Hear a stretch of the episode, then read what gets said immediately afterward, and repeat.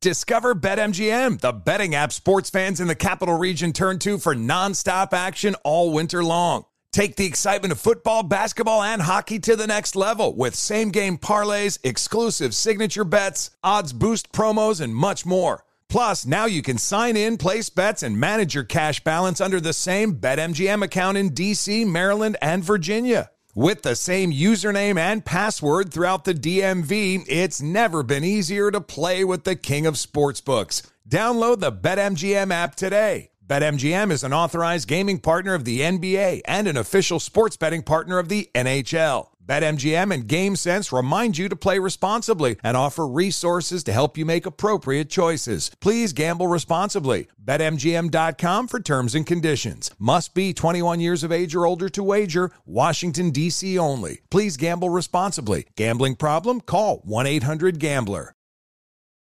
You don't put those inside of you, do you? This is a show about women. I mean, you do? Finally, a show about women that isn't just a thinly veiled aspirational nightmare. It's not hosted, not narrated. We're just dropping into a woman's world. I found out when my dad was gay when I was 10. We were in a convertible on the 405 freeway, listening to the B 52s. Looking back, I should have said, This is gay. This is already all gay.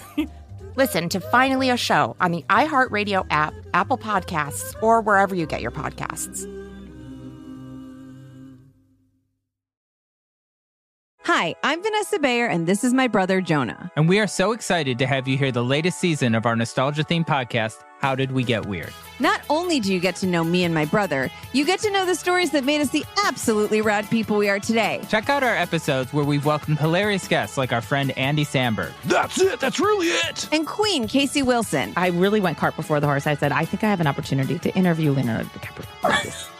As a high school student. And you do not want to miss out on our funny segments like Change.dork Change.dork. and Congratulations, you played yourself. Congratulations, you played yourself. Listen to our podcast, How Did We Get Weird, on the iHeartRadio app, Apple Podcasts, or wherever you get your podcasts. Hello, it is Ryan, and we could all use an extra bright spot in our day, couldn't we? Just to make up for things like sitting in traffic, doing the dishes, counting your steps, you know, all the mundane stuff. That is why I'm such a big fan of Chumba Casino. Chumba Casino has all your favorite social casino style games that you can play for free anytime, anywhere with daily bonuses. That should brighten your day a little. Actually, a lot. So sign up now at chumbacasino.com. That's chumbacasino.com. No purchase necessary. VGW Group. Void were prohibited by law. See terms and conditions. 18 plus. Hey Dude, The 90s called. with Christine Taylor and David Lascher. Hey, everybody. Welcome back to Hey Dude, the 90s Called podcast. I'm David. Hi, David. I'm Christine. What's up? Welcome Christine? back, everybody. Nice to see you, David. Nice I, to see I've you. gotten too. a lot of good feedback on our on our Q and A episode. How about Oh, you? Yes. Oh my gosh. It- and we only got through 20 questions in I an know. hour, but uh yeah, Yeah. I think we, we we answered a lot of questions. We got some uh some therapy done as far as uh how I, that clip that we posted of you know it Talking upset about you. us. Yes, I Brad know. and Ted and all that. I know. stuff. I Kelly commented too. I want to. I, I meant to text her, but Kelly's like, "What? I had no idea. I I feel would- so bad." I was like, "It wasn't your fault." I have to call her about it because, um, no, I, I- it is funny because it was something I think I just, you know, I felt very um, cavalier about not, you know, You letting on how much it bugged ever me. mentioned that that was annoying, and I would have been. I I didn't even think about it till now, like until until our episode. That that would have really bugged the heck out of me. Yeah, yeah, for sure. But it was th- that like that was a great question actually, and I think you know we will we will definitely do do more and answer. We have everything you know. We have all the questions from before still listed, so we will get to those. And if any more come in, we'll keep a a list. Um, Yeah, and our- I think we should, do, you know, th- turn a sort of like investigative true crime aspect to our show, and we need to find Joe Torres.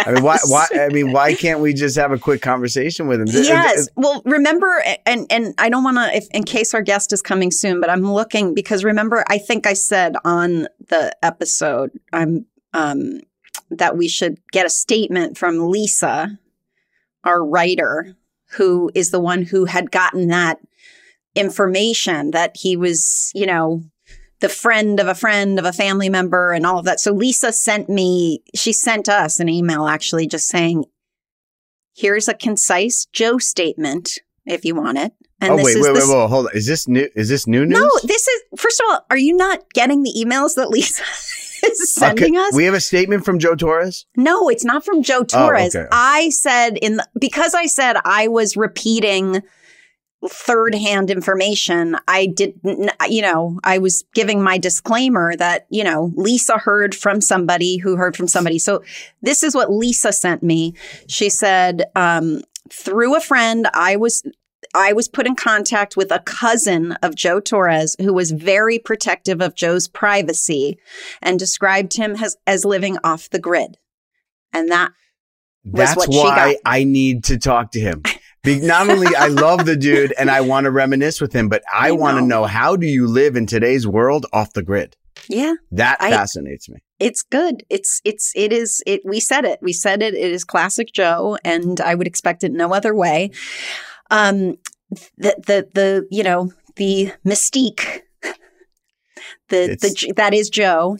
Um we will we will keep tracking this. We will. I feel like pe- now we've sparked more interest too. So, um, but you know, if he doesn't want to be found, he doesn't want to be found. If he wants to live off the grid, you know, maybe he's like in Joshua Tree somewhere. All right, we'll find him. Did, did Ben Stiller come up with a character? Ben Stiller's laughing that you want him to do a character, Oh, and he's honored. I think he's honored that you. That I think you. You. I I don't even remember you saying this, but you. I think you called him the king of comedy, and so he's, oh he gosh, feels he- he, he might got- be getting a, a a big head about it. David, thank you. Oh, I'm like kidding. I'm the only one to say Ben Stiller's a, a, one of the greatest comedic actors. No. But he needs uh, if he would go back to his Ben Stiller show days. I mean, why doesn't he call Bob Odenkirk? And I, I, listen, come up I- we know really- they're capable of it. Yes, let's. I, Okay. I, I told you he's. I, he heard it. Uh, he's taking it in, and let's let's see what he let's see what he comes back with. yeah, if he called him with a character, it would be phenomenal.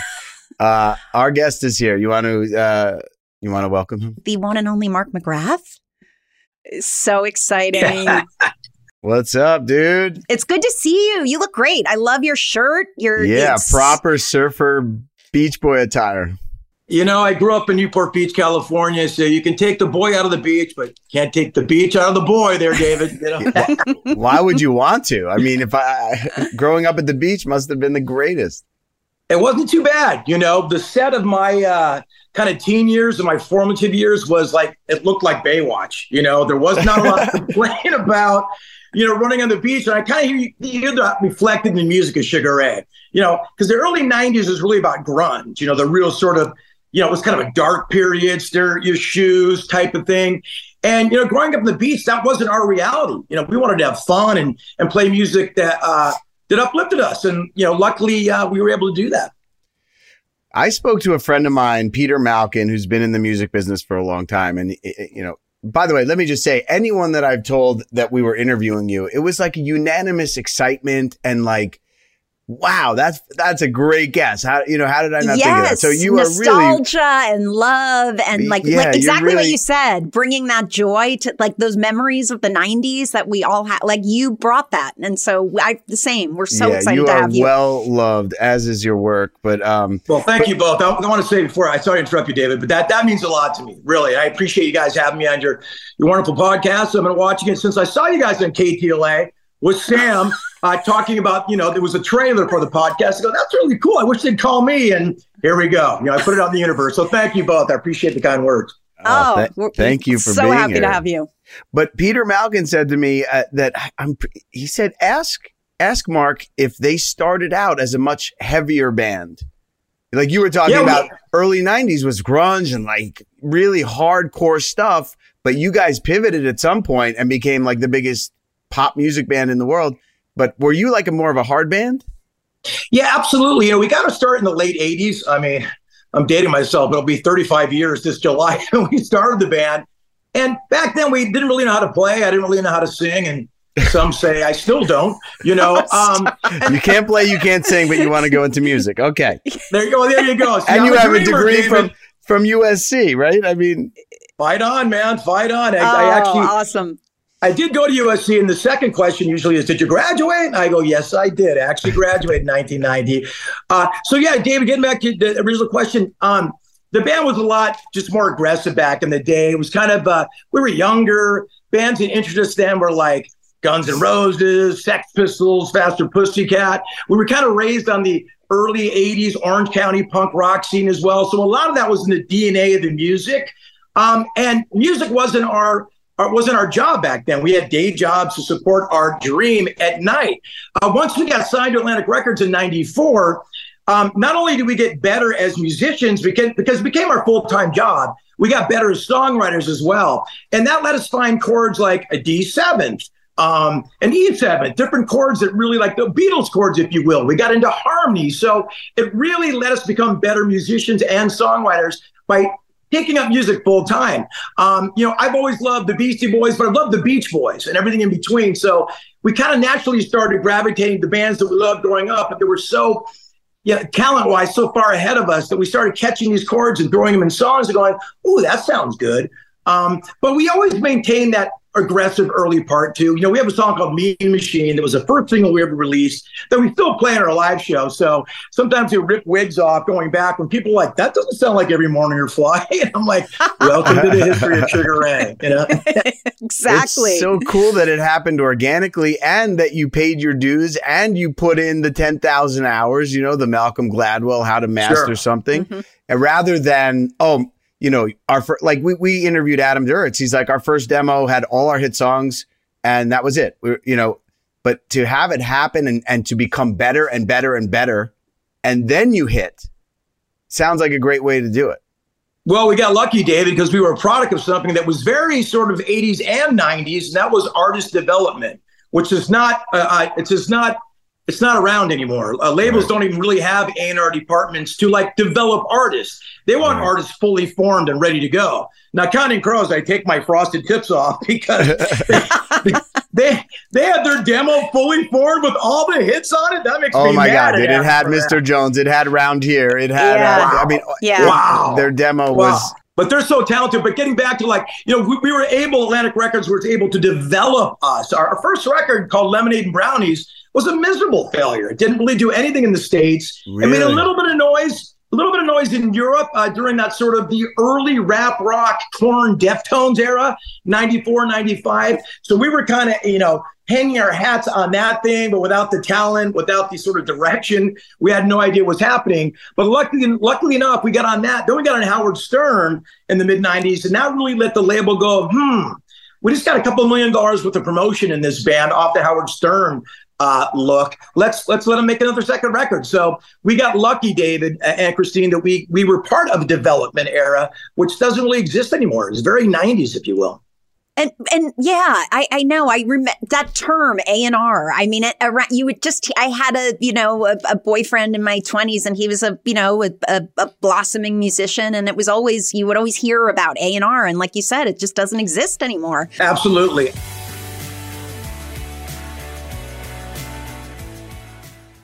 Discover BetMGM, the betting app sports fans in the capital region turn to for nonstop action all winter long. Take the excitement of football, basketball, and hockey to the next level with same game parlays, exclusive signature bets, odds boost promos, and much more. Plus, now you can sign in, place bets, and manage your cash balance under the same BetMGM account in DC, Maryland, and Virginia. With the same username and password throughout the DMV, it's never been easier to play with the king of sportsbooks. Download the BetMGM app today. BetMGM is an authorized gaming partner of the NBA and an official sports betting partner of the NHL. BetMGM and GameSense remind you to play responsibly and offer resources to help you make appropriate choices. Please gamble responsibly. BetMGM.com for terms and conditions. Must be 21 years of age or older to wager. Washington, D.C. only. Please gamble responsibly. Gambling problem? Call 1 800 Gambler. I don't understand what the big fat ones are. You don't put those inside of you, do you? I mean, you do? This is a show about women. Okay, so I just reapply my lip gloss after eating a delicious lunch. We are headed back now to European Political Systems class at Baruch College. Woo! Finally, a show about women that isn't just a thinly veiled aspirational nightmare. That's it, that's actually the name of the show. It's not hosted, not narrated, we're just dropping into a woman's world. It's like reality TV on the radio. I found out when my dad was gay when I was 10. We were in a convertible on the 405 freeway, listening to the B 52s. Looking back, I should have said, This is gay. This is already all gay. Listen to Finally a Show on the iHeartRadio app, Apple Podcasts, or wherever you get your podcasts.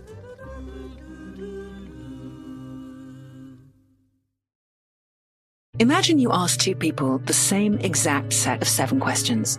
I'm Minnie Driver, and this was the idea I set out to explore in my podcast, Minnie Questions. This year, we bring a whole new group of guests to answer the same seven questions, including actress and star of the mega hit sitcom Friends, Courteney Cox. You can't go around it, so you just go through it. This is a roadblock. It's going to catch you down the road. Go through it, deal with it. Comedian, writer, and star of the series Catastrophe, Rob Delaney. I shouldn't feel guilty about my son's death. He died of a brain tumor. It's part of what happens when your kid dies. Intellectually, you'll understand that it's not your fault, but you'll still feel guilty. Alt rock icon, Liz Phair. That personal disaster wrote Guyville. So everything comes out of a dead end. And many, many more. Join me on season three of Minnie Questions on the iHeartRadio app, Apple Podcasts, or wherever you get your favorite podcasts. Seven questions, limitless answers. Step into the world of power, loyalty, and luck. I'm going to make him an offer he can't refuse. With family, cannolis, and spins mean everything. Now, you want to get mixed up in the family business. Introducing The Godfather at ChumbaCasino.com. Test your luck in the shadowy world of The Godfather slot. Someday, I will call upon you to do a service for me. Play The Godfather now at ChumbaCasino.com. Welcome to the family. VGW Group. No purchase necessary. Void where prohibited by law. See terms and conditions. 18 plus. When did you form the band? Like, were you guys all together from high school days, from just kicking around Newport Beach? Yeah, pretty much. You know, uh, the the band that became uh, Sugar Ray was a band called the Tories at my high school in Corona Del Mar High School, and they were the cool band that played all the cool parties. You Okay. know, all the parties I couldn't get into, um, but I I knew all of them. And I'm not the smartest guy in the world, but I said, you know what? If I become their roadie and carry their equipment, doesn't that mean I get into the parties? Uh, Oh my and God. so I quickly discovered. Yeah, right. I mean, you so I quickly- carried equipment for a high school band. Oh yeah, without a doubt. And, and so I No just wonder you got into USC. You had the smarts. The hard worker. so I ingratiated myself with the band uh, that eventually became Sugar Ray. A couple of them, there was three guys in that band. Uh, they had a um, a singer who was strictly wanted to do 60 songs. He didn't want to do anything after like 74. And the band wanted to do a little bit more. Um, the drummer Stan and our guitar player Rodney wanted to do a little bit more and get a little more aggressive because Guns N' Roses and bands like that were happening. And they let me uh, sing a back an uh, ACDC song with them at a party once because the singer again refused to do that. He had altruistic visions of being a mod and a 60s like hippie dude, and he would not play Back in Black, which is so weird to me. So I said, I'll do it. Now I sang Back in Black and I did it with the band. And I don't necessarily think I did a good job, but I remember I did a flip into the pool at the end of the, the of the song, and that kind of resonated in their minds. And so, about a six months later, when the band eventually imploded, they said, "Mark, do you want to give it a shot as a singer?" I said, "Yeah, I, I'd love to." You know, because in my in my dream of dreams, uh, when I was younger, I wanted to be the point guard for the LA Lakers. I found out in fifth grade that probably wasn't going to happen. uh, you know, You, And when you so- when you stopped growing. that too. Yeah, my talent level. I can shoot the I can shoot the three, David, but you know, I wasn't gonna, you know, I wasn't gonna, you know. I'm with you, dude. that I, yeah, my Curry dream was to be a point guard for the Knicks. So Then you know, man, we share that's a, it's a, a similar boyhood dream. Uh, then at that same time, when my dream was ending with the Lakers, I kind of saw David Lee Roth flying off a uh, kick drum on MTV. I go, that looks kind of fun. So I have that in the back of my mind of, of being something I wanted to do, but I could never tell anybody because I told you earlier I couldn't sing, couldn't write a song, couldn't play an instrument. Uh, small obstacles on the way to a musical career. But Just a little bit. luckily, luckily they took a, a chance with me. We became the band then. We, we, we were called the Shrinky Dinks originally, believe it or not. And we actually got signed as the Shrinky Dinks. And I don't know if you remember the Shrinky Dinks were a toy growing up. Um, Of I think course. Mattel Of made them. And what a great idea for kids. You, you, you cut up a piece of plastic and you put it in an oven. And then you play with it. The, the toys were different in the 70s and 80s. Let Um, it so melt. thought Let this kinda- toxic toy Uh, melt. yes, But and the we'll put our- coloring kept them busy for like 10 minutes. That was the- Absolutely. yeah. Absolutely. And then you had to deal with kids sticking their heads in the ovens and all sorts of things. exactly, exactly. And so we got signed to uh, Atlantic Records uh, off the name Shrinky Dinks. After we continued doing what the Tories were doing, we were playing like local parties. Um, and basically, we were a cover band, but we got a couple original songs. And my good friend McG, still my best friend in the world. He does a lot of TV. You may have known him. He directed Of Charlie's course. Angels. Yeah, Yes, I'm sure great director. Yeah, you probably both met him before. Um, uh, and he, he said to us, uh, he was a budding video director back then. He goes, You know, you guys kind of suck. Mark, you can't really sing, but there's a vision. You know, at least my friends are telling me the truth. But there's a visual element here. I think I could connect, uh, uh, capture on a video. And in the early '90s, people were still sending uh, cassettes, demo cassettes to A&R people. So we said, you know, that's a good idea. Let's jump off the page a little with the video. Uh, McG made this video. He robbed Peter to pay Paul on his parents' credit cards, and somehow we got this 35 millimeter video that looked like it belonged on MTV. And Which song? out- Which song was that? Fly? it was a- actually for a song called Caboose, David, that um uh, that that made our first record, Lemonade and Brownies. Uh, but we had two original songs. One was called Caboose, and one was called Lick Me. We went for the least offensive title. Okay, okay. Yes, I can understand. Caboose. Different times.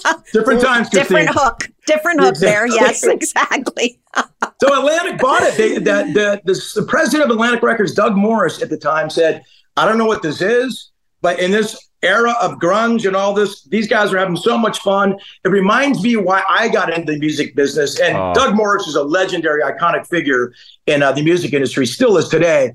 Um, and so he kind of just, you know, waved his hand and said, sign these guys. So we, and they, we got signed out of New York, even though we were an LA band. So our, our whole career has been the serendipitous, you know, events that we've had no control over. I wish I would say it was the brainchild and all my ideas, but it wasn't. We just got very, very lucky. So Rodney, it was his band. He was the lead guitarist. You come in, you do flips into the pool to make up for your subpar vocals at the time.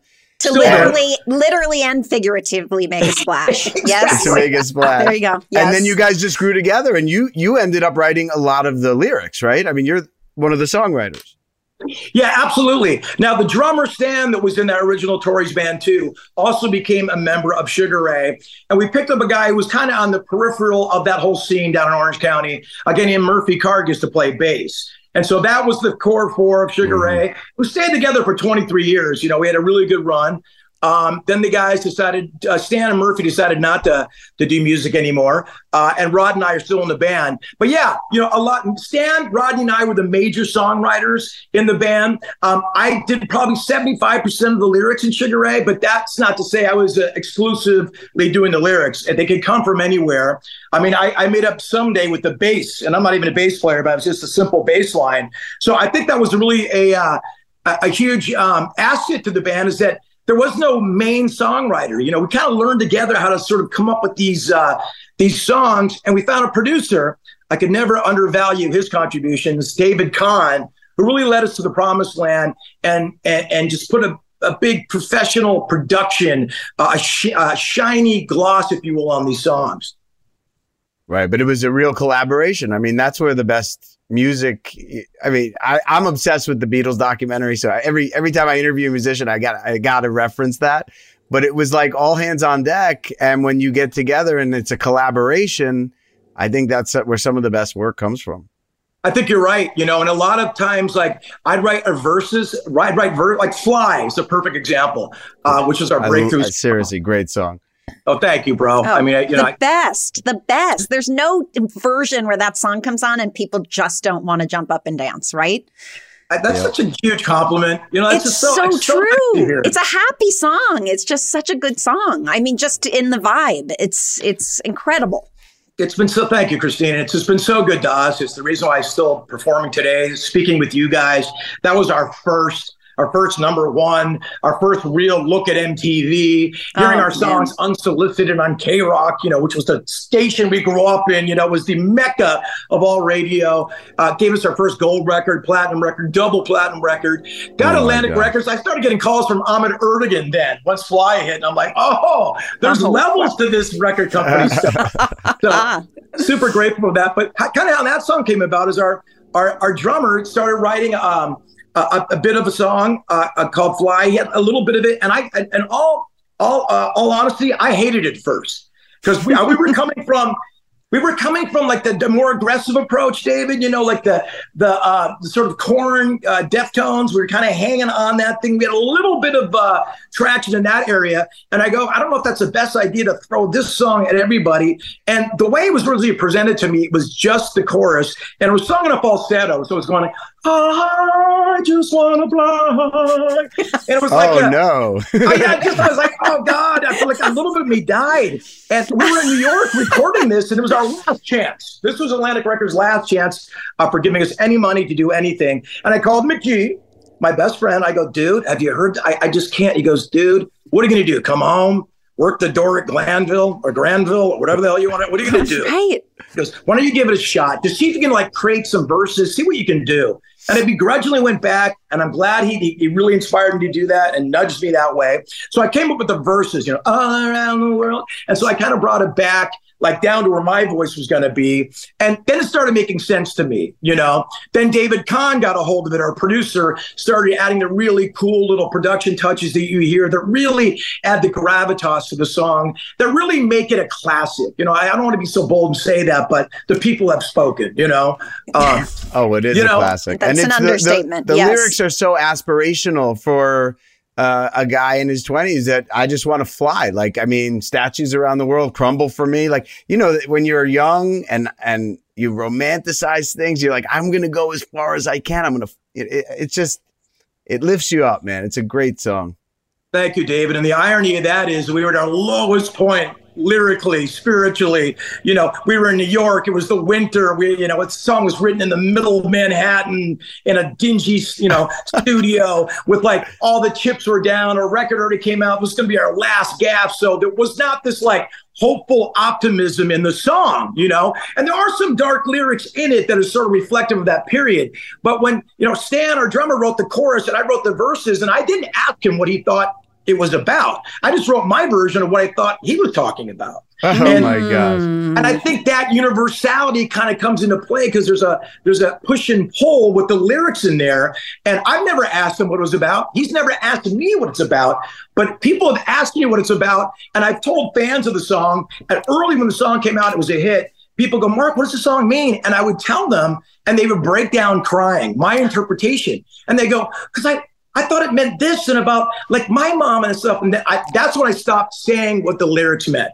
I stopped doing that because once Okay. these songs go out on the air and become a property of the world, meaning they get into the top 10, they get in the top five, uh, God bless you, get to number one, it becomes property of the world. And I'm not a big Right. new age guy like that, but I've gone through and I've made the mistakes of not letting people take ownership of these songs because, yes, we wrote them, but you're your songs completely once they're out there. Yeah, I heard an interview recently with Ed Sheeran who said the same thing. He doesn't like to tell people what the song is about because what it's about for him does not, once it's out in the world, it could be about anything and it does become your own and it needs to be, it can become your wedding song. It can become your, the, the song, you know, uh, it could have a totally different meaning for someone else. And I thought that is so interesting because I do think that the, the curiosity of the fans and the people who are listening always want to be in the mind of the musician, right? Of I want to feel what he was feeling and and it's really true that it's going to become your own thing no matter what once it's out in the world. If if it's a moment that you had the best first date or whatever.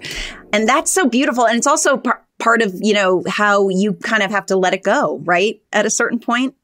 Absolutely, absolutely. And you know, I don't think most songwriters you kind of become a vessel for a song. You know, like lyrics just start flowing in your head, and like melodies start coming in your head I don't know where it comes from. People ask me how to write a song. I go, I don't know. You start doing it. You have anything in your head?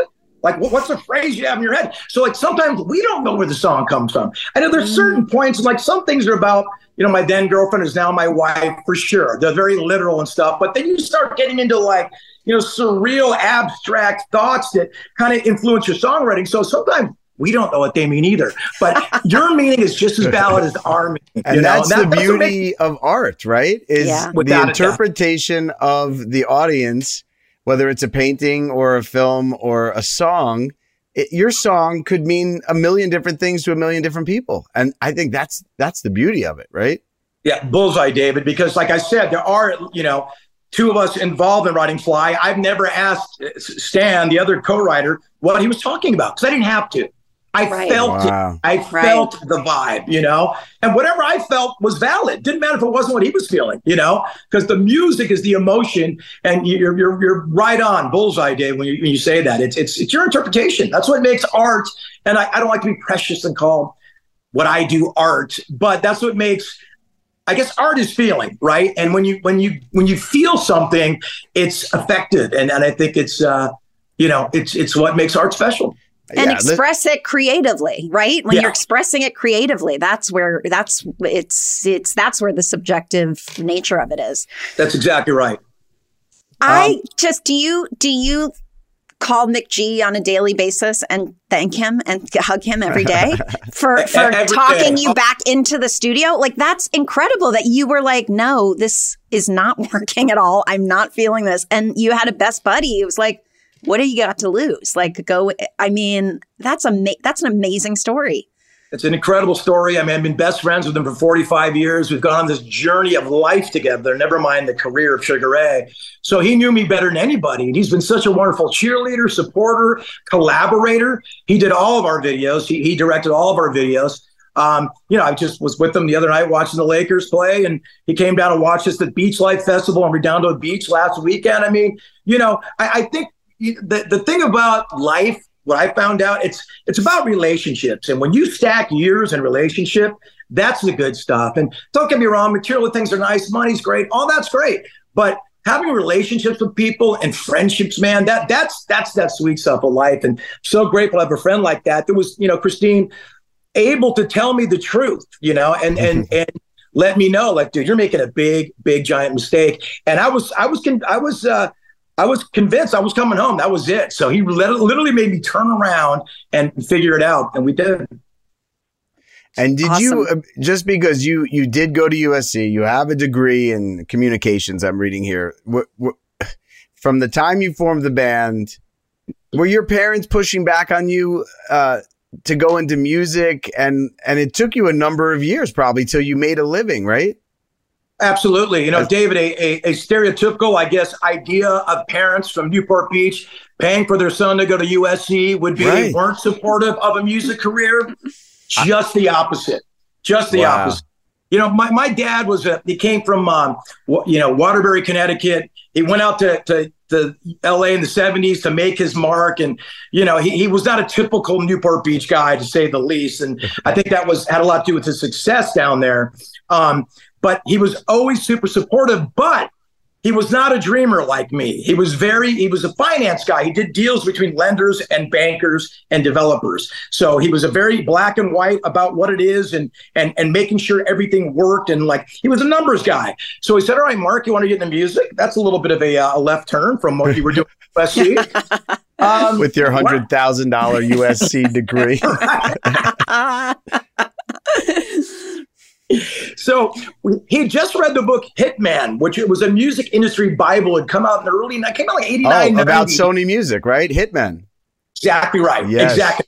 And he'd seen I was getting interested in music and like, it, it was a wonderful dad, you know, rest his soul. He, uh, he, he, he got involved in my interest and said, Mark, I, you know, this music thing's a long shot. Hope you know that. But um, listen, I have done in my research that if you don't get signed by your 25, uh, the likelihood of you getting signed drops by 75 to 80%. You know? Oh, man, the total numbers guy. super analytical and crazy, right? Hey, well, thanks for making that unspun Oh. immediately, Dad. How You know? old were you when you got signed? I was 24 years and, And and look, look at you, dude. gosh. Right under the wire.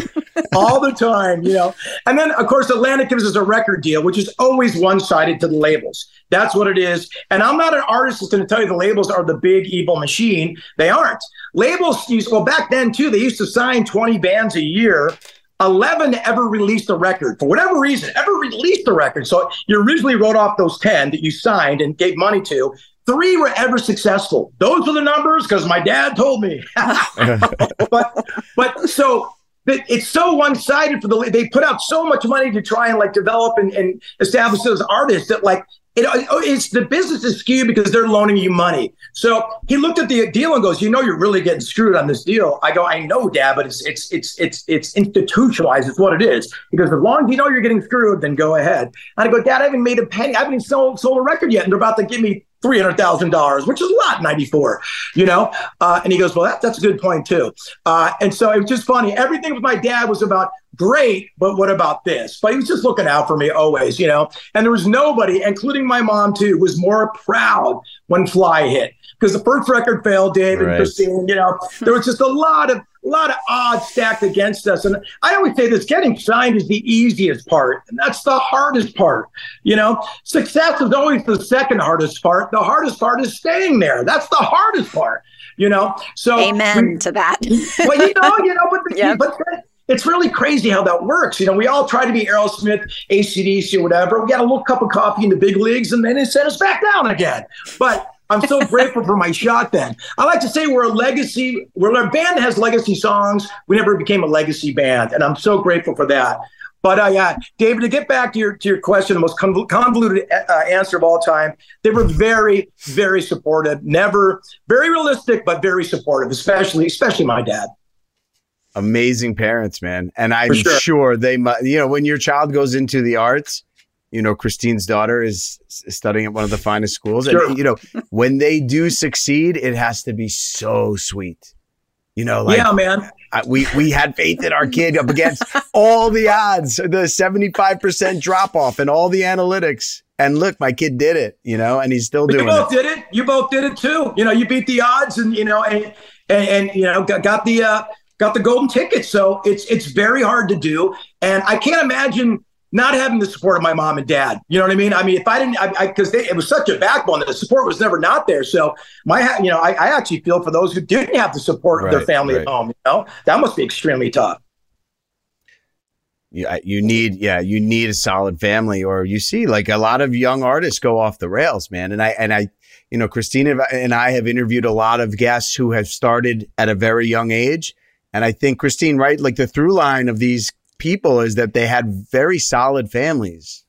very supportive families who who So- even as child actors their parents were looking out for their best interests i mean really i i think and that's not the way it always is so right. And you can a- quit tomorrow gift. if you want to. Don't do this for me, but I'm here to support you. It's like a, a fine balance of support, but hands off, let my kid fly, but tell them you don't have to do this. You can, you know, find another career. So can you take us back to like after the first album hit, take us to like, you know, what happened? What was it like to become so recognizable? like how did life change like yeah, and the tour life. It was funny, you you guys. Literally, it, it you know, there was an overnight overnight success element. I guess there was an overnight fame. Let's put it that way. The- the- Right. No, we know. Yeah, you Right, you no. paid your dues, dude. But Yeah. yeah, but that album hit so big and so furiously. I don't think any of us, including myself, I didn't think "Fly" would be the the you know the song of the summer in '97. I, I, there was no way. I, I, I felt positive about it. I thought we had a good chance. Uh, it just took off. It took off immediately. Uh, I remember I could go to the Beverly Center on a Friday, like in May of '97.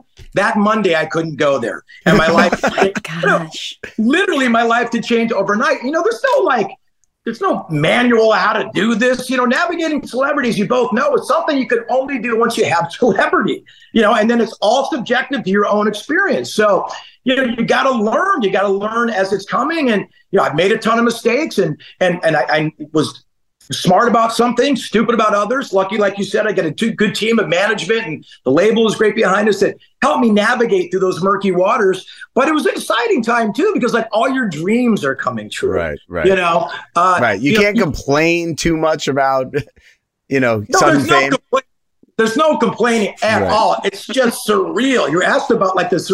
It's just bizarre to be just a guy going to Swingers on Beverly one day for breakfast, and then the next day, like the waitress are treating you a little different. Like, oh yeah, we got a table. You usually had to wait 30 minutes. You know?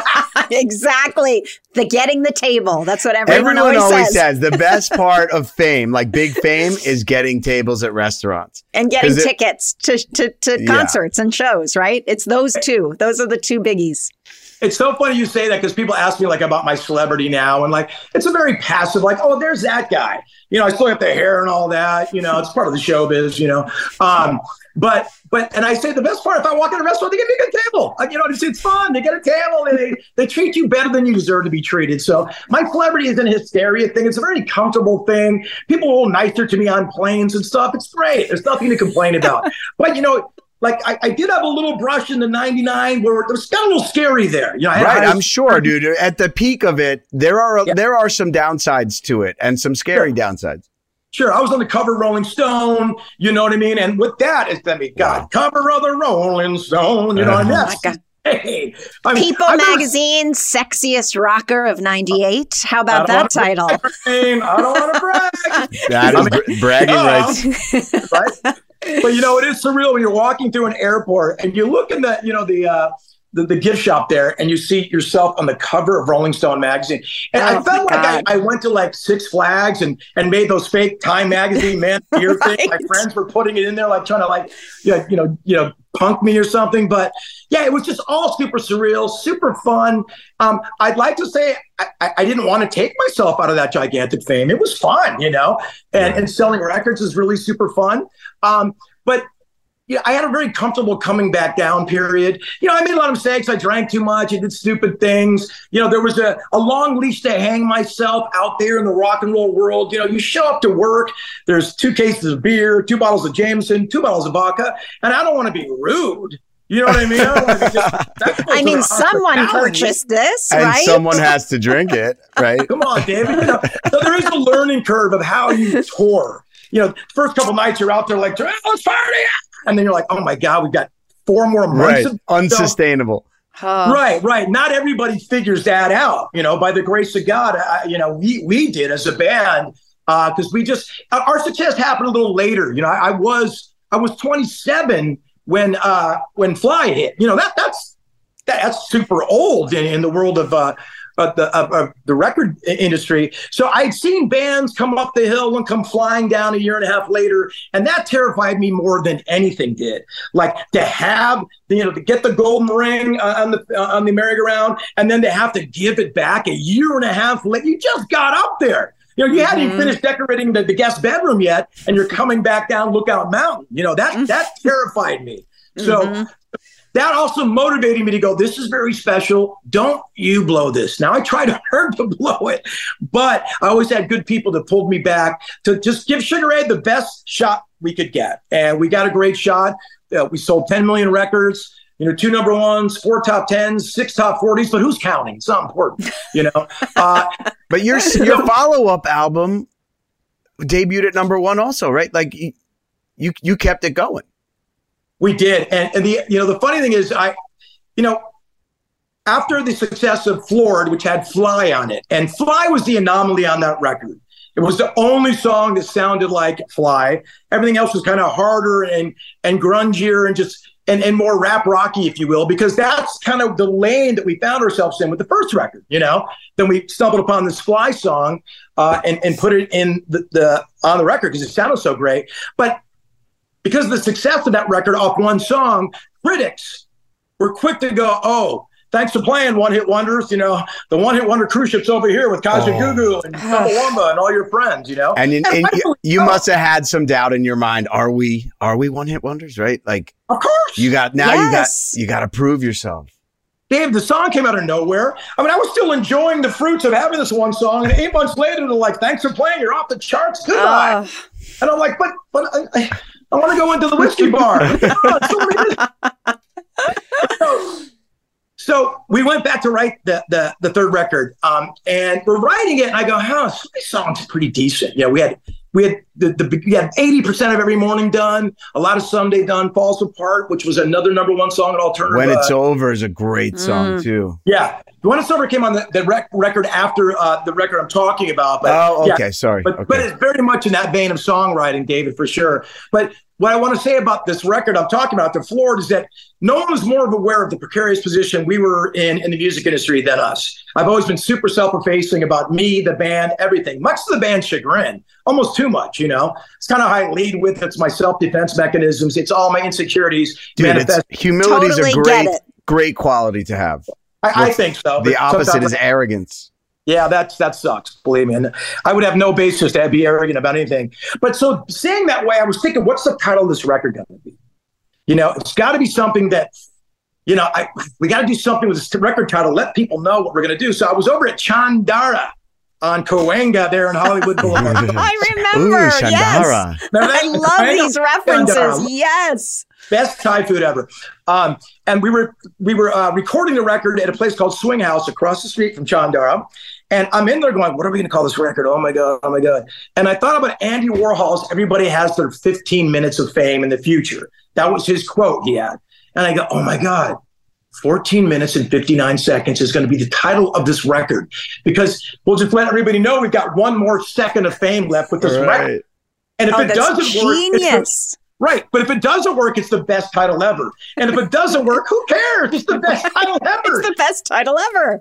so thankfully, 1459 ended up selling 3 million copies, a million more than Floor did, and really let people know, oh, God, Sugar Ray's going to be around for a little bit. You know, oh, no, we're going to have to keep frosting our tips. What Buckle about in. Buckle in. They're here to Right. stay. Oh. and, and that was that was the record, you guys. That I said, okay, this this looks like it will be a career. You know, um, there's just you know, every morning was number one, Someday was number three, Falls Apart was number one on alternative radio.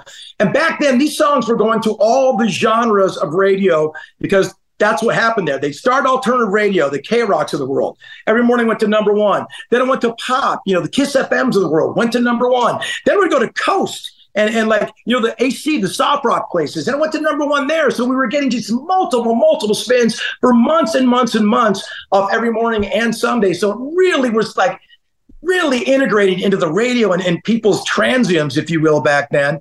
Um, and so I went, we might we might be around for a while. We got to open for the Rolling Stones on on the on the uh, touring cycle of that record. I mean, just Oh just my God. Are you What was that? What Yeah. was that like? Did you was that the moment where it's like, holy crap, like how are we here? How are we Yes, Christine, it was all that. And I think the Rolling Stones audience also said, Holy crap, what are these guys doing? Might not be the right, the same crossover, but I'm not the same, holy crap. what an experience. But you know, you know, it's funny just because because you're kind of talking about stopping and smelling the flowers and going, oh my God, does it get any better than this? Well, we were opening for the Rolling Stones in Las Vegas. I believe it was in April of '99, and um, you know, it was towards the end of the set, and we played "Fly," so the audience was. They, they were kind. They, they were warming up to this, and they, they could kind of see they let these puppies on stage. They were just so excited to be there. Kind of kind of endearing to the audience. And then I go, hey guys, I just want to say thanks so much for putting up Sugar Ray. It's truly been a dream come true. I don't know how anything could get better than this moment right now for me personally, but I just want to say every morning is number one this week at, at, at, uh, on the Hot 100. So opening for the Stones, having a number one song, it can't get any better than this. Thank you so much for for, ha- for having uh, us. And I look over the monitor world. And Mick and Keith are staring at us, watching us play, and I go, Oh my Wait a minute. It just It got just a little bit better. God. You're watching us right there. And I said to myself, self, this might be the best point of your career. Might be the highlight. I don't know. I can get better. And I got to enjoy every second of that because I was so cognizant of the moment. Now things got close, but they never got better to that moment. So that was just uh that was the all-time moment of my career for sure. Opening for the Oh. Stones, number one song, and Mick and Keith watching. You know, Oh, I just dude, got goosebumps. Yeah, I feel like I That was, there amazing. with you. I'm my '90s self is so proud of you for following up that first album, proving everyone you're not a one-hit wonder, and you know making making moments like that. Oh my god! Yeah, it was a dream come true. Our parents were there, all our friends were there. They came all Oh. out from Newport Beach, and you know, I was calling members of my second grade soccer team, AYSO soccer team, going, "Hey, what are you up to, dude? Nothing, bro. Just opening for the Stones tonight." Everybody had to know. It was so cool. I mean, it's like Spicoli. We're going to open for the Stones, bro. We're gonna head So over and jam with the Stones. exactly. I like your tie, dude. Uh, that's amazing, man. And you seem Yeah. like you really, I, I, I, with all the, I'm sure the booze and the drugs and the girls, everything you know, throwing at you. If you wanted to indulge, you might not be here, or you might, you might be a very indulge. I'm not going to say I didn't. I, you no, know, but I, I mean, did- you seem like you stayed your your true self. You're like, oh, you can't believe you're opening for the Stone. You never got it. Never got to your head. It seems like from what you're you're telling me, your boys were still your boys that you grew up with. But David, I'm also super like realistic about my talent level. You know, my talent level was never to be to have a number one song, be opening for the Stones. That was never my. That's that wasn't the talent set, skill set I was given. So like, I'm not really dissing myself. I'm like big upping myself. I should be anybody out there with a weird dream in the back of your head that won't go away. Don't let it go away. You know what I mean? Because like like I said, I, and I've said it three times. I'll say it again. I had three things going against me in the music business. couldn't sing, couldn't play an instrument, couldn't write a song. So those are three big ones. Some mid-level guy from Newport Beach to make it happen. How could I ever be arrogant or flippant about the success of this band? Now I was, I was a small part of it. I was a cog in the machine. It wasn't all about me. There was other folks involved in uh, writing the songs. Uh, our producer David Kahne was a gigantic part of it. We talked about McG, Atlantic Records with their incredible. The way they dealt with us was amazing. I had the best experience with them. We had publishing companies that were working for us. So it was a lot of. It took a village to make this thing successful. So I didn't. I didn't want to rip it down myself. I thought it would be. Um, I, I, I I had a responsibility to other people around me. You know. But we definitely had fun, man. I'm not going to say we did not, bro. You know what I mean? That's what we started the band for. You know. Right. But you kept a level head. It seems like uh, Tried to, David. uh, to. and, and that comes from your family, I think. I mean, you know, your parents sound like they really gave you a good uh, foundation. there was always a moral compass clicking in the back of my head. It always brought me back. And thankfully, like I was never a guy to wake up and have a drink or anything like that. It never appealed to me. You know what I mean? But I like to have fun. And when it wasn't time to have fun, it was time to work, you know?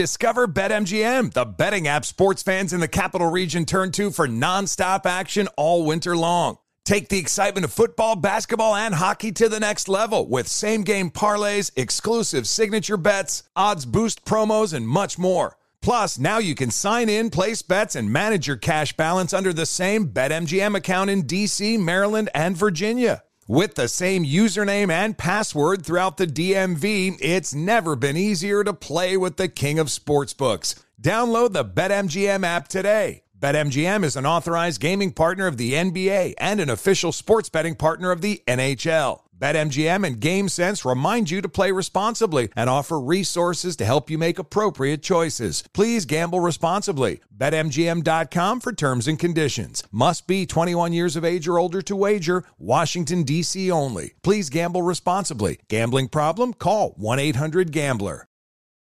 I don't understand what the big fat ones are. You don't put those inside of you, do you? I mean, you do? This is a show about women. Okay, so I just reapply my lip gloss after eating a delicious lunch. We are headed back now to European Political Systems class at Baruch College. Woo! Finally, a show about women that isn't just a thinly veiled aspirational nightmare. That's it, that's actually the name of the show. It's not hosted, not narrated, we're just dropping into a woman's world. It's like reality TV on the radio. I found out when my dad was gay when I was 10. We were in a convertible on the 405 freeway, listening to the B 52s. And looking back, I should have said, This is gay. This is already all gay. Listen to Finally a Show on the iHeartRadio app, Apple Podcasts, or wherever you get your podcasts.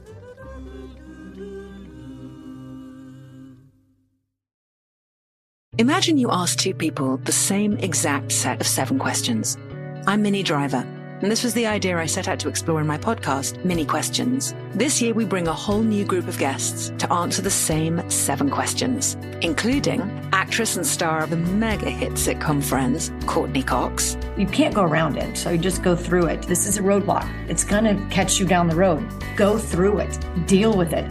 Comedian, writer, and star of the series Catastrophe, Rob Delaney. I shouldn't feel guilty about my son's death. He died of a brain tumor. It's part of what happens when your kid dies. Intellectually, you'll understand that it's not your fault, but you'll still feel guilty. Alt rock icon, Liz Phair.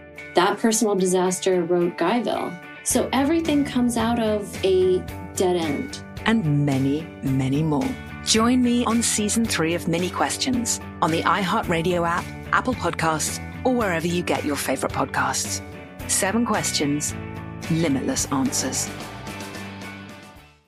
Lucky Land Casino asking people what's the weirdest place you've gotten lucky? Lucky? In line at the deli, I guess? Aha, in my dentist's office. More than once, actually. Do I have to say? Yes, you do. In the car before my kids' PTA meeting. Really? Yes. Excuse me, what's the weirdest place you've gotten lucky? I never win and tell. Well, there you have it. You can get lucky anywhere playing at LuckyLandSlots.com. Play for free right now. Are you feeling lucky? No purchase necessary. Void where prohibited by law. 18 plus. Terms and conditions apply. See website for details.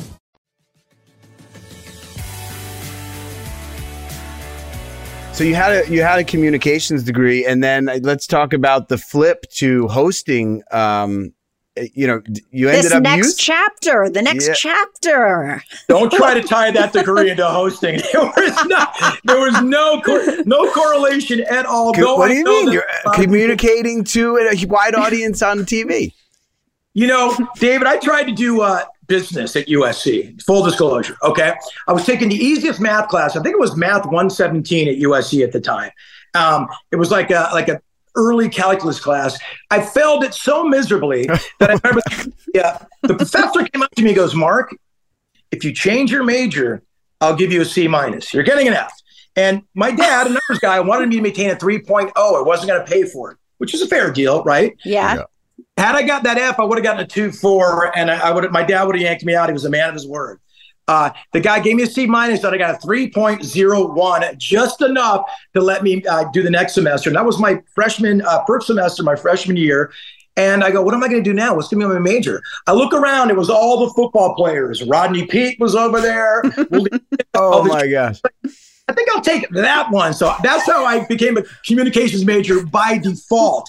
Though I will say this, I know now it's a very different scholarship, very different discipline at USC, and, and communications is amazing now. A little different back then.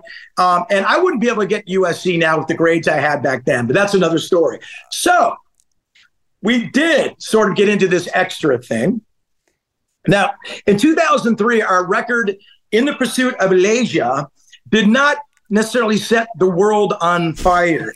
And let's say the beginning of the end was starting for Sugar Ray and bands in our fraternity like uh, Smash Mouth, Third Eye Blind, Everclear, Gin Blossoms, we were falling out of favor in radio for the next cycle of people to do it. We've been there about five years. That's a that's a long time. Yeah, know? as things happen that way, the cycle it, it is. There's there people are churning them out, right? So, yeah. Right. No one wants to listen to their older brothers or older sisters' music when it becomes their turn to listen to their music. So the bands like the Strokes and Interpol were coming in, the Vines, and taking any radio space had for us. So after the uh, touring cycle within the Pursuit of Leisure, it was about 2003, late 2003. I had a couple calls to return. Some of the guys in our band were having kids, and they wanted to, you know, watch their kids grow and just take a little break. I go, sure. Well, what the hell am I going to do? So Extra had called a, a lady named Lisa G. I don't know if anybody, if that rings bells for anybody, but she's uh she's well known in that world, the entertainment news world. She related to McG. No, no, no, no. A different G. I, I held back on that one. I was going to go for Right, you it, but thinking I, it. I know you I. I didn't go for it, and David went for it. You guys have a long, long years of thinking alike, you two. Yes, we do. Cheap Um, so she reached out, and just made a call, and said, "Would Mark be willing to come audition for for uh, a hosting job?" She called my manager at the time, and my manager know, knows I would never go for an audition in my life. It's just I, I can't outside. I don't know. Um, Smart. So so uh, he goes, "Hey Mark, would you like to take a meeting with the people at uh, at Extra?" I go, "Sure, why not? Hey, hey, you'll showbiz them a little. Who cares?" And I go down and take a meeting, and I'm talking, and I'm, I, I still don't know what's happening. I'm super loose, and I'm at my I'm at my best like wittiness, which is very hard to do. um, and so I was just super comfortable. I'm like relaxed. I'm like, well, hey, what's this? And so they, I was talking to Lisa G. I, I did a little bit interview. They, they basically bamboozled me, got me on the stage. And I remember Jason Momoa was this like stunt guest guy they had who was on like he was on like Baywatch Nights or North Shore or something there, and they didn't even know if they were going to use on ex- extra, but they wanted to use him to see if I could uh, in my audition that I didn't know was an audition. I was going to say you were bamboozled into an audition without realizing you were in an audition, right? the only way they would have got him to audition. Uh, in a million years, David, they go, "Do you want to see the stands?" I go, "Sure." They threw me the mic. I was doing like Sammy Davis things on the mic. I go, "Hey, oh, look out! The star in Hollywood last night. Let's take a look." And they bring Jason Momoa out, and he's in a he's in like one of those Hawaiian grass skirts. You know what I mean? And, oh and- and- my god! he was just doing his thing. I'm like, what? That's so surreal. And, and I go, hey, dude, you free balling under there? And I was, I was just, I was just, I was on one, you know. And then I went, hey, thanks, guys, through the mic and left. That was my meeting. You dropped the mic. right through the mic. I go, I'm "Hey, done.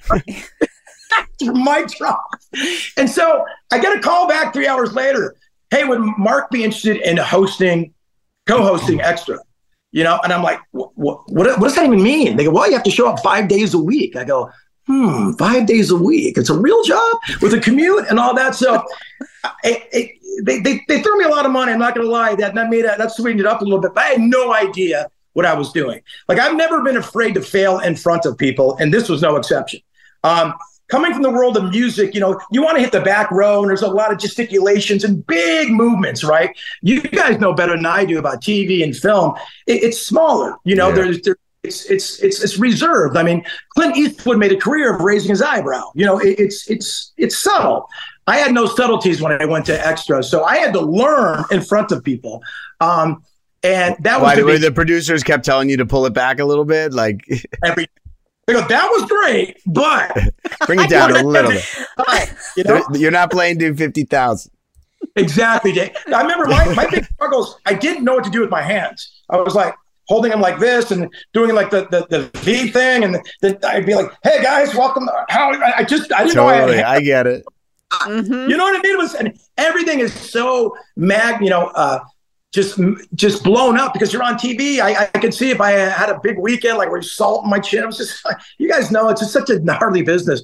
But um, they were super cool to me. They helped me. They, they were, they, you know, they they really wanted me to be there, and I, I credit extra, and and it was super fun to do. I met some of the smartest people in my life on that show because i'll tell you why. You show up at six in the morning, there's no show and they put one together and the constantly moving segments and blocks and all that and stuff that's beyond my pay grade or skill set.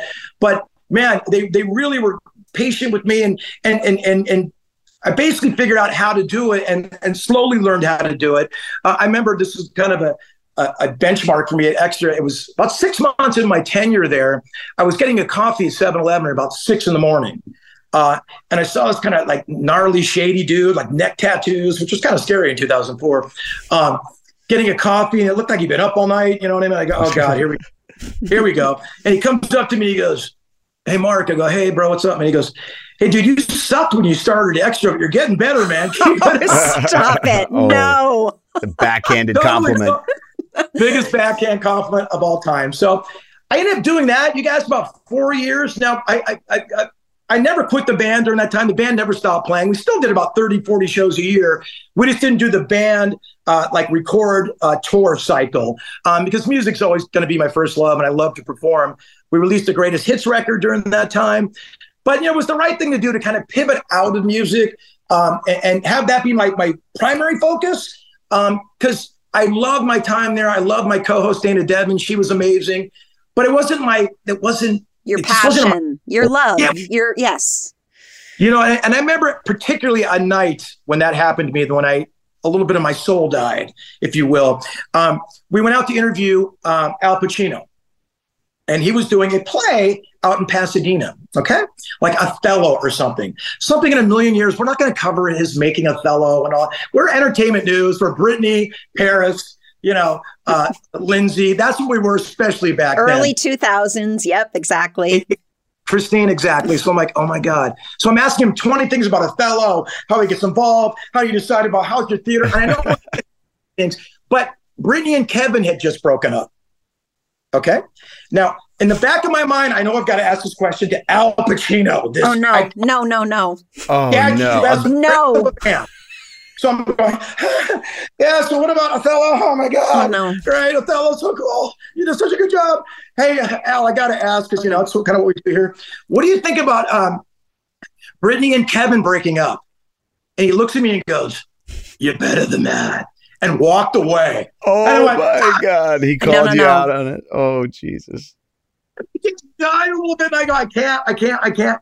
And by the way, I knew why they did that because on the opening of the the enter, uh, extra the next night, it was like, and hear what Al Pacino says about Kevin and Brittany breaking up. Hey, Al, what do you think about Kevin and Brittany breaking up? They cut it. And then when they show the package, they go, well, Al was a little bit shy to say what he really feels, but we'll find, you know, they just wrap it up and like, just want to get that little second The soundbite. moment. soundbite. Yeah. The Oh, yeah. earliest clickbait, right? Exactly, Christine. And by the way, that's Hmm. part of the show. That's what they do. It just wasn't something I wanted to do for the rest of my life. But I, I really enjoyed my, my time there at Extra. I'm grateful for it all. And it gave me a set of tools called hosting, which I still use today, you know? Uh, you have your own show on uh, Sirius XM, right? Yeah, I have a radio show that I do on like weekends. And what I want to do at, at Sirius XM in the 90s on 9, that's the channel I'm on. Makes sense, right? Um, I want to have a live show on Sirius XM. This is what I'm hopefully going to do next. So when there's big news in the world of the 90s, or God forbid someone passes away, we also have like a home base, a nest, if you will, to talk about.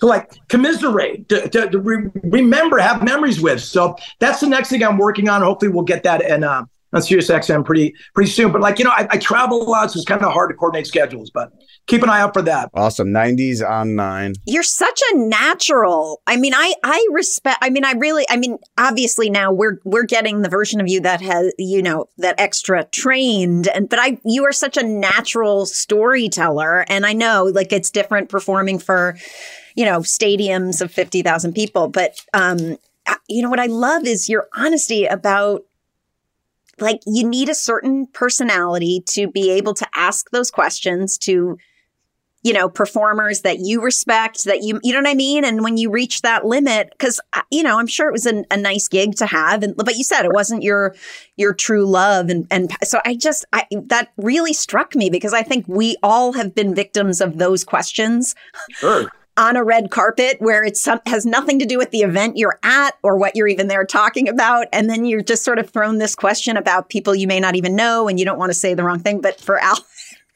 I mean, You're I was better than that. as you were telling the story, Who's and Brittany? I, I was sweating for you. I was just sweating We've sweating all for cringed you. at things we've been asked to do in this Yes. business. We've all cringed. Uh, it, it was just the wrong guy to ask. And you know what?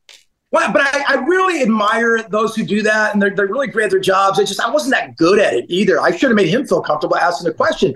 But what really made me admire people, Christine, I've interviewed Ben and stuff like that, is people that play the game. Like they know, like you know, this this isn't a question I wrote by myself. You know what I mean? Just, just Right. play along.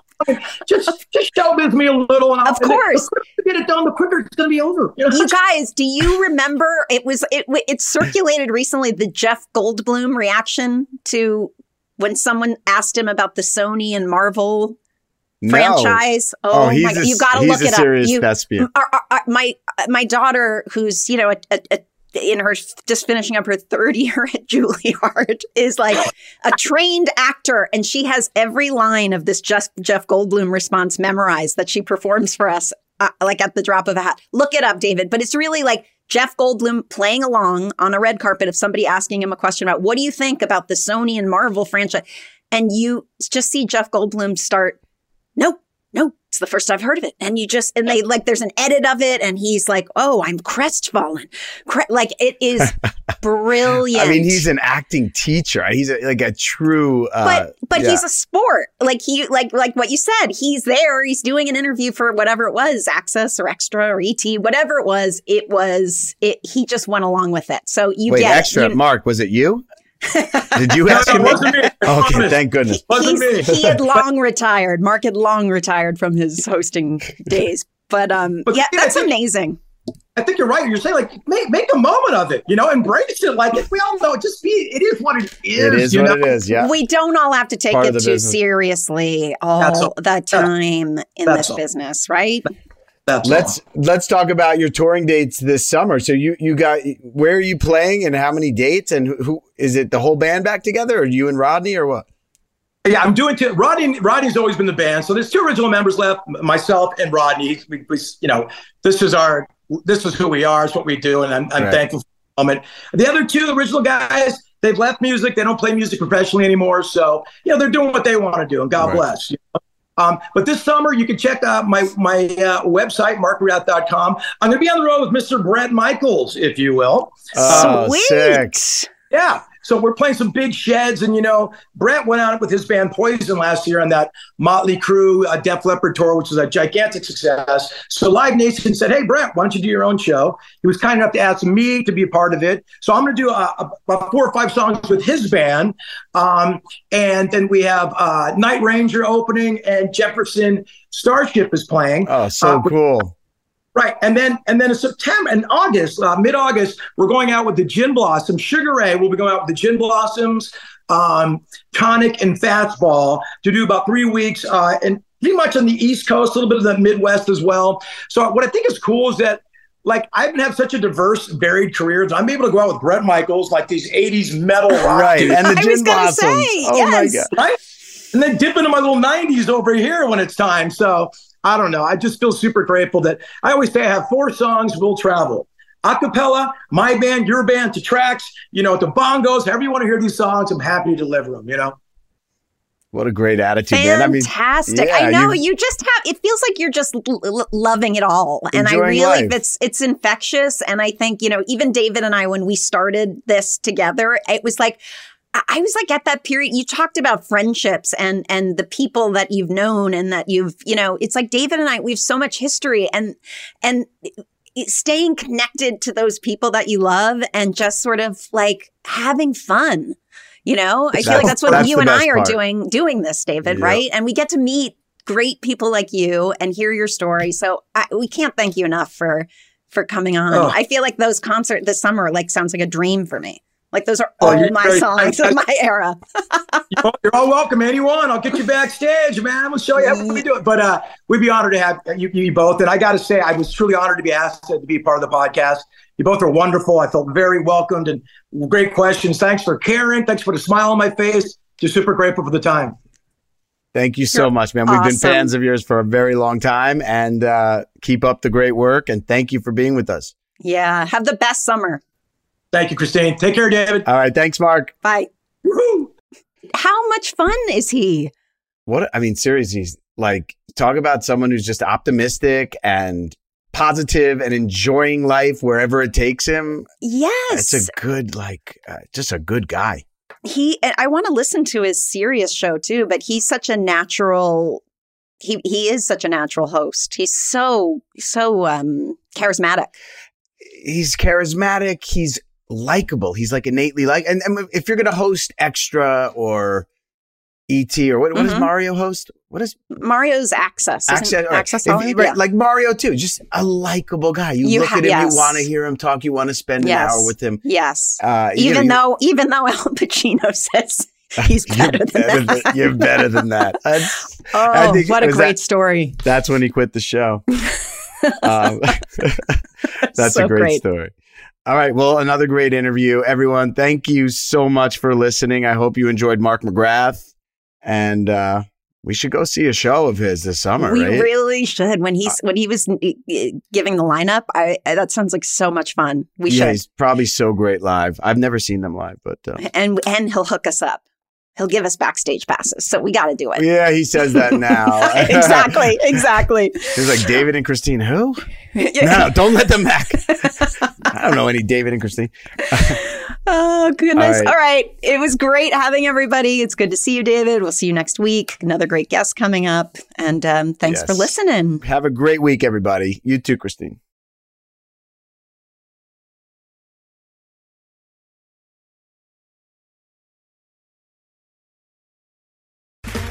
Okay, round two. Name something that's not boring. laundry?